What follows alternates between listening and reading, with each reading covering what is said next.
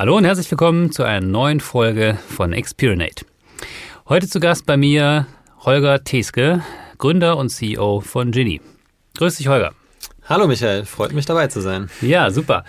Holger, wir möchten uns heute über, unterhalten über das Thema Gehaltsfindung ohne disziplinarischen Chef und im Weiteren die Grenzen der Selbstorganisation. Ich bin total gespannt. Ähm, erzähl mal, was hat es damit auf sich? Wie seid ihr da äh, gekommen, überhaupt äh, in, der, in, der, in dem Rahmen Selbstorganisation am Ende des Tages so ein kritisches Thema wie Gehaltsfindung so aufzubauen, dass es dafür keinen Chef mehr braucht? Ja, es war eine lange Reise. Also äh, Genie gibt es jetzt seit elf Jahren und wir haben relativ klassisch gestartet, haben es dann geschafft, vier Hierarchieebenen aufzubauen und haben irgendwann festgestellt, hm, irgendwie die Motivation ist nicht so richtig da, Kommunikation ist schlecht. Mhm. Und äh, ja, haben uns dann auf die Reise begeben und sagen, okay, wie können wir das Ganze besser machen? Und der Weg hat uns in eine Selbstorganisation geführt. Wir haben die Firma vor fünf Jahren umgestellt. Mhm. Und ähm, dann war natürlich irgendwann das Thema so, hm, jetzt haben wir keinen klassischen Chef mehr, der irgendwie sieht, was ich mache, der vielleicht mir auch Vorgaben gibt oder Ziele äh, mir, mir steckt. Das heißt, jetzt wird es irgendwann schwierig, also für uns als, als Gründer oder Geschäftsführer wurde es irgendwann schwierig, äh, wenn jetzt ein Mitarbeiter kam und sagte, hey, ich würde gerne eine Gehaltserhöhung haben, dass wir überhaupt beurteilen konnten, ja, hat er die jetzt verdient oder nicht, weil wir relativ weit weg waren, das war ja alles autonom und selbst organisiert. Und das, das war eigentlich der Punkt, dass gesagt haben, okay, wir müssen auch dieses Thema Gehalt, Gehaltsfindung ähm, angehen. Und was daraus entstanden ist, ist letztendlich ein System, wir nennen das die Performance Evaluation, die wir einmal im Jahr machen, mhm. wo es darum geht, dass wirklich die Kollegen mich bewerten, also auch ich werde dort zum Beispiel bewertet und nach Fragebogen, nach verschiedenen Kategorien, ähm, so dass das im Prinzip meine Peers, mit denen ich eng zusammenarbeite, mich bewerten. Weil das war auch unser Ansatz, dass wir gesagt haben, die, die eng mit mir zusammenarbeiten, die haben am meisten Wissen darüber. Ja. Und häufig, häufig wahrscheinlich sogar mehr als ein disziplinarischer Vorgesetzter, der vielleicht irgendwie 10, 15 äh, Schäfchen unter sich ja. hat sozusagen. Ja. Erzähl mal, wie läuft das genau ab? Also wie viele äh, Kollegen dürfen oder sollen mich bewerten? Wer gibt das vor? Wer, wer definiert, wer wen bewertet? Ähm, wir hatten es früher so gemacht, dass auf jeden Fall ähm, die aus meinem Team mich bewerten müssen und dass auch die, die sonst irgendwie einen engeren Kontakt mit mir haben, ähm, das tun. Wir probieren es dieses Jahr aus tatsächlich, dass das mehr auf einer freiwilligen Basis ist, dass ich einfach selber das Gespür habe, mit wem arbeite ich zusammen und wen kann ich darin beurteilen. Mhm. Das Wichtige ist, für uns ist das auch immer ein, äh, ein Geschenk, weil wir wahnsinnig viel Feedback kriegen dadurch, durch diesen mhm. Prozess ähm, das heißt, es ist nicht nur, dass ich irgendwie bewertet werde anhand von Noten, sondern es gibt auch ganz viele Kommentare. Also jeder Genie nimmt sich da wirklich viel Zeit, um das auch ähm, inhaltlich zu füllen, sodass ich das Ganze auch verstehen kann. Verstehe. Und ähm, wie viel sind das ungefähr, die mich bewerten?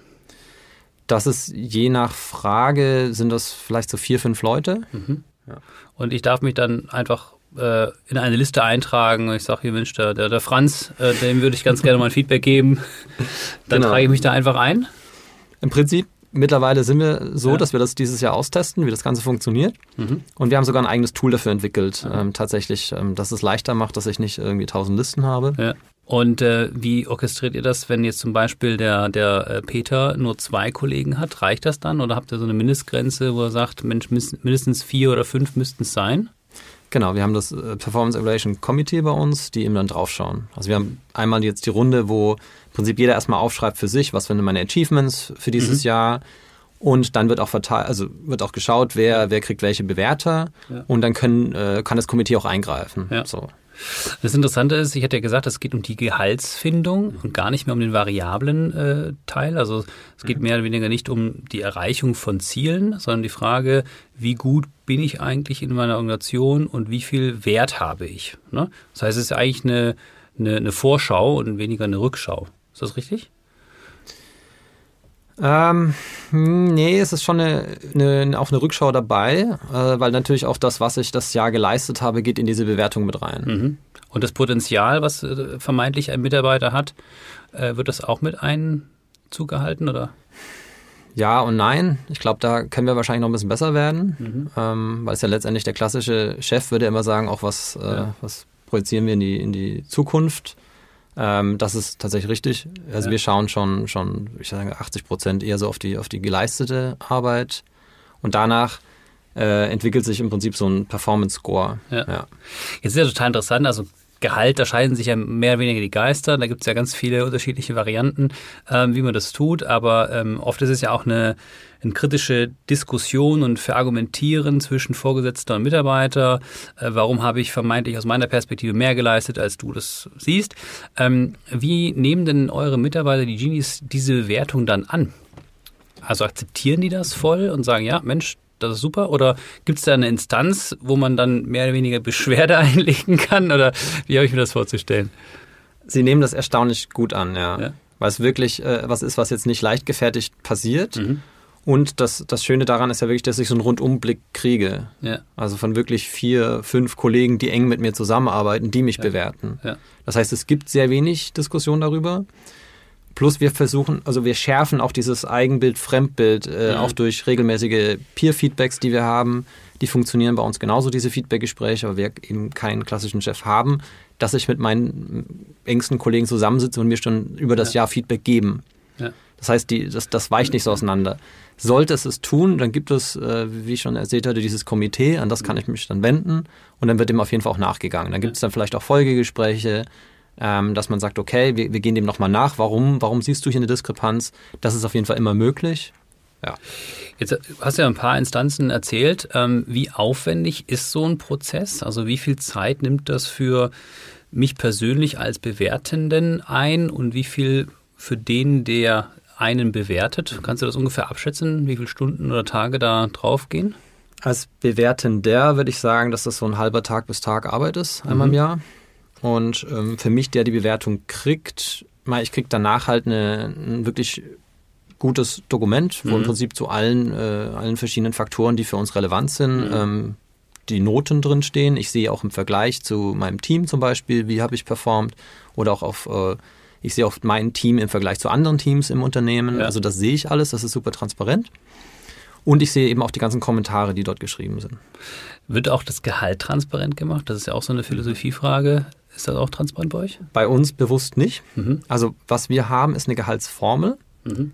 Das heißt, ähm, ich habe ein, ein Grundgehalt und dann ähm, aus, den, aus der Performance Evaluation gibt es im Prinzip dann einen berechneten Score, der mein Gehalt zum Beispiel nochmal nach oben äh, beeinflussen kann. Nach unten mhm. geht natürlich in Deutschland nicht. Das heißt, dann würde es halt stag, äh, ja, stagnieren. Ja. Ähm, wir haben uns bewusst gegen eine Gehaltstransparenz entschieden. Ich weiß, dass es äh, andere Unternehmen ausprobiert haben. Ich habe das, das Gefühl, du hast es vorhin auch schon gesagt, ich kann mich, kann mich selber sehr gut beurteilen und habe immer mehr Wissen über mich selber, über meine mhm. Arbeit als über andere. Und wenn ich jetzt anfange mit Gehaltstransparenz, dann führt es zu, automatisch zu, zu vergleichen. Mhm. Und dann fühle also meine Erfahrung, was ich so gelesen habe, dass es dann häufig Neid gibt, Missgunst. Hm. Und das ist was, was wir einfach nicht angehen wollten. Ja. Verstehe, ja. Kann ich sehr gut spiegeln. Äh, also wir vermeiden das auch. ja. Äh, aber ähm, ja, die, die äh, das bisher versucht haben, ähm, ich bin auch nicht ganz davon überzeugt, ob die dann einen riesen Mehrwert daraus gezogen haben. Klar, also vielleicht nur ganz, also was, was wir immer, also was wir halt gesagt haben, Google hat ja so den Ansatz Pay Unfairly. Mhm. Ähm, das heißt, der, der halt am besten verhandeln kann, ähm, den zahlen sie mehr und dadurch haben sie natürlich ihre Gehaltskosten vielleicht, können sie sie drücken, ich weiß es nicht, mhm. wie gut es funktioniert. Und wir haben gesagt, das wollen wir genau nicht. Mhm. Das heißt, wir haben halt äh, gesagt, wir wollen ein System schaffen, dass auch wenn die Gehälter nicht transparent sind, trotzdem jeder ein gutes Gefühl dabei hat, dass er fair bezahlt wird. Ja, nachvollziehbar. Ja. Ähm, Stichwort Mehrwert. Ähm, ich habe gerade überlegt, ist das nicht ein neues Geschäftsmodell für euch?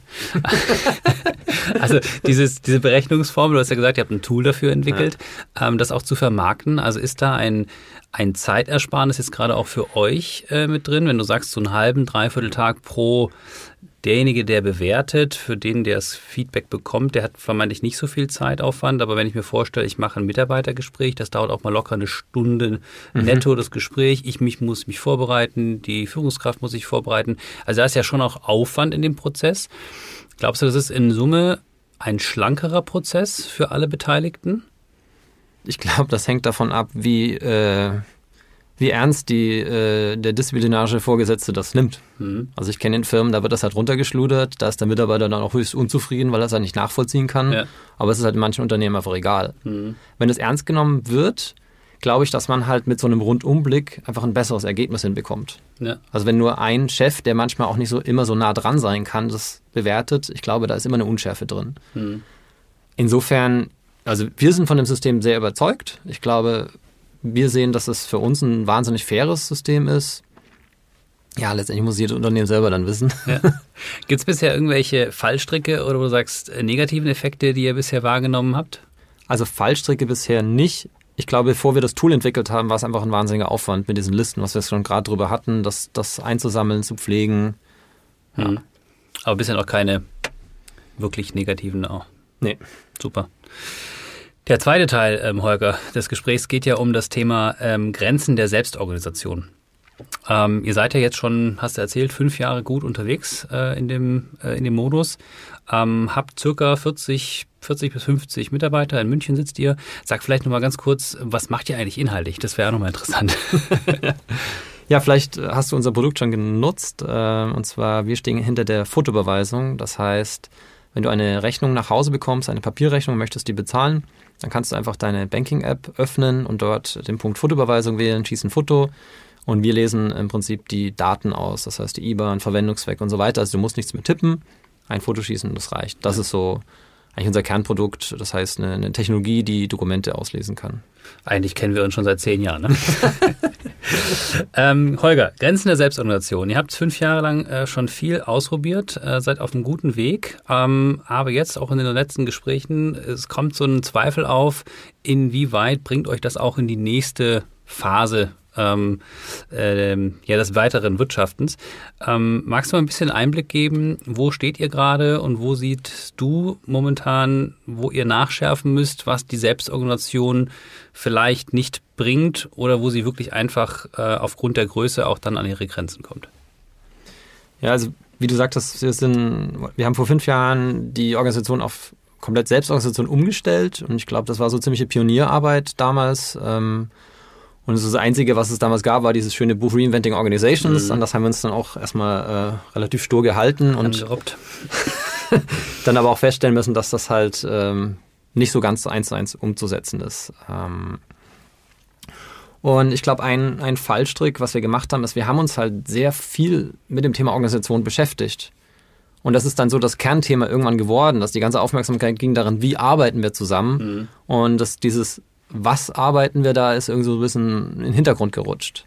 Also der Blick also, auf den Kunden? Ja. Mhm. Ähm, also eigentlich zu viel mit, mit uns selbst irgendwo beschäftigt. Mhm. Die Hauptmotivation für uns war, dass wir ein intrinsisch motiviertes Team haben wollten. Und das haben wir glücklicherweise auch ähm, geschafft. Unser Weg dahin hat gesagt, wir, wir möchten, dass das ähm, Team sehr viel Autonomie bekommt und ähm, ich bin auch überzeugt, dass äh, wenn ein Mitarbeiter viele Freiheitsgrade hat dass, und er sich selber Ziele stecken kann, dass er dann wesentlich motivierter ist am Ende mhm. des Tages, wenn er diese Ziele, die er sich selber gesteckt hat, auch erreichen kann. Und da ist aber für uns auch ein, ein zweiter Falle, in die wir reingelaufen sind, dass wir gesagt haben, wir, ob, wir maximieren das. Maximal viel Autonomie, mhm. maximal viel Freiheit und dachten, ja, damit sind die Mitarbeiter wirklich maximal glücklich auch. Und maximal performant. ja, genau. Und ähm, was wir lange nicht so, so wirklich auf dem Schirm hatten, dass wir die Genies eigentlich total überfordert haben mit dieser vielen Freiheit. Gerade Leute, die ähm, vielleicht jetzt noch nicht zehn Jahre Berufserfahrung haben, die frisch aus der Uni kommen, mhm. die sind es halt noch nicht gewohnt, sich äh, selbst zu managen, selbst die Zeit einzuteilen, gut im Projektmanagement zu sein. Das heißt, die waren eigentlich eher durch unser äh, System überfordert und eher unglücklich. Mhm. Also genau das Gegenteil von dem, was wir erreichen wollten. Ja. Und natürlich ähm, ja, zahlt das nicht unbedingt dann auf die Performance ein. Mhm. Das heißt, ähm, dieses, ich, wie, wie kriege ich jetzt in so eine Selbstorganisation doch irgendwie eine, eine Vorgabe rein oder eine Zielrichtung, wo ich sage, hier geht die Organisation hin und wie schaffe ich es wirklich auch individuell auf die Bedürfnisse des Einzelnen einzugehen und ihn dort zu unterstützen, wo ja. er das braucht. Das ist so die Herausforderung. Da frage ich mich, ist es eher die Frage, ähm, wie gebe ich der Organisation in Summe Ausrichtung oder wie überführe ich diese vermeintlich neue oder angepasste Ausrichtung dann in die Teams? Welcher Aspekt ist da der entscheidende für dich? Das Runterbrechen tatsächlich. Mhm. Also von, ich habe hier eine globale Vision, wo ähm, die Reise hingehen soll. Ja dass das wirklich auch bei dem Einzelnen ankommt. Mhm. Und wir haben dann auch eine Zeit lang das so gemacht, dass wir gesagt haben, hier ist die, die große Vision, da wollen wir Ende des Jahres stehen zum Beispiel. Teams, macht euch Gedanken. Mhm. Das würde nur bedeuten, es muss halt auch in jedem Team irgendjemand geben, der wirklich strategisch arbeiten kann. Ja. Und das ist halt leider auch nicht immer überall gegeben. Oder was heißt leider? Es ist einfach manchmal nicht gegeben. Mhm. So. Eine Hypothese, du hast gesagt, ihr seid sehr, sehr jung, habt recht junge Mitarbeiter, die teilweise sozusagen die Selbstorganisation, für, also die Selbst, das Selbstmanagement noch nicht ähm, äh, verstanden haben oder nicht äh, hinbekommen. Ähm, Hypothese, wenn man das mit erfahrenen ähm, Arbeitnehmern tun würde, mit so 10, 15 Jahren Erfahrung, meinst du, das würde besser funktionieren? Manches sicherlich. Ja, also dieses, gerade dieses Thema, dass ich halt mir selber Ziele stecke und die auch selber erreichen kann, ja. Ich glaube trotzdem, äh, dass, dass, dass dieses vereinende äh, Ziel äh, einfach was sehr Wichtiges ist. Mhm. Also ich glaube, äh, wenn es so diese Ausprägung gibt zwischen komplett hierarchisch und von oben runter wird, wird das äh, ja, dirigiert, was, was zu tun ist und dieses andere Ausprägung komplett basisdemokratisch, jeder entscheidet mit. Ich glaube, da gibt es einen gesunden Mittelweg. Ähm, dass, es, dass es irgendwie ein inspirierendes Ziel gibt, das vorgegeben ist, wo die mhm. Leute auch sagen, okay, das ist cool, das übernehme ich. Ich glaube, dass es das braucht. Und dann muss das irgendwie, dieses globale Ziel trotzdem irgendwie den Weg finden, dass es jedem Einzelnen auch weiß, okay, was bedeutet das für meine Arbeit? Mhm. Was sind, ähm, was, was meinst du, was sind Hebel, die ihr jetzt braucht, äh, damit ähm, genau dieses Runterbrechen besser funktionieren kann? Sind es vielleicht einfach nur andere Rollen innerhalb der Teams, die genau diese Erfahrung mitbringen? Du hast gerade gesagt, strategisches Denken, ähm, also zu verstehen, worum geht es eigentlich, den Kontext bereit zu haben und dann aber auch ein Stück weit das im Team vermitteln und äh, vielleicht weiter zu orchestrieren können? Ist es das, was fehlt oder muss es eine andere, ein anderer Rahmen sein, sprich eine Auflösung der Selbstorganisation? Für mich ist es keine Auflösung, sondern es ist eine Weiterentwicklung des mhm. Ganzen, was wir haben. Also, wie ich es meinte, also unsere Mitarbeiter sind extrem intrinsisch motiviert, äh, die wollen Gas geben. Ich glaube, jetzt geht es halt darum, okay, wie, wie kriegen wir das vereint mit, wir haben halt eine, eine zentrale Vorgabe, was wir das Jahr erreichen wollen. Wir haben Ziele für jeden, KPIs für jeden, das sich aber nicht als enges Korsett anfühlt, sondern dass es für alle auch zeigt, okay, das ist ein motivierendes Ziel, wir wollen alle gemeinsam dahin kommen ja. und es sind einfach nur Maßnahmen, die mir helfen, so ein bisschen als, als Leitplanken praktisch dahin zu kommen. Ja, stark. Du bist weiterhin überzeugter äh, Pionier der Selbstorganisation? Absolut, ja. Also ich, für mich ist es eine wahnsinnig spannende Reise. Es ist in Summe total schön zu sehen, wie die Genies sich entwickelt haben auf der ganzen ja. Reise bei uns, wie die gewachsen sind. Ja? Also ich, ich bin ein großer Fan davon, gib Verantwortung, gib ihnen auch mehr Verantwortung, als sie vielleicht äh, manchmal gefühlt selber übernehmen wollen, mhm. weil sie wachsen daran so schön. Ähm, ja, und ich glaube, wie du sagst, es ist halt Pionierarbeit. Also es, es gibt nicht dieses eine äh, Handbuch, ähm, das ich befolgen kann. Jede Organisation tickt anders. Ich glaube, das ist das Wichtige, einfach es ausprobieren und nicht müde werden und, und drauf achten, was, was machen denn meine Mitarbeiter? Funktioniert es, funktioniert es nicht? Wieder drüber iterieren. Es kostet Zeit. Äh, für mich ist es wahnsinnig lohnenswert, ja. dieser Weg. Ich finde das so spannend, Holger. Das ist ja mittlerweile die dritte Folge zum Thema Selbstorganisation. Ähm, die anderen beiden gingen um das Thema Selbstorganisation braucht Führung. Ähm, ich glaube, wir kommen hier zu einem sehr, sehr ähnlichen Schluss. Ähm, die Reise beginnt gerade erst für euch, wie ich das richtig rausgehört habe. Ähm, ich bedanke mich heute erstmal für die Einblicke zum Beginn der neuen Pionierreise und würde mich freuen, wenn wir daran in den nächsten sechs oder zwölf Monaten auch mal anknüpfen konnten. Sehr herzlichen Dank für deinen Besuch. Sehr gerne, hat Spaß gemacht und ich komme auf das Angebot gerne zurück und werde berichten, wie es denn weiterginge. Super, vielen Dank. Und bis dahin klicke ich ganz weit, äh, fleißig noch auf meiner Banking-App rum. genau. Alles klar. Okay, mach's gut. Ja. Ciao. Ciao. Unseren Experience Podcast findet ihr auf umlaut.com, Spotify und allen gängigen Podcast-Plattformen.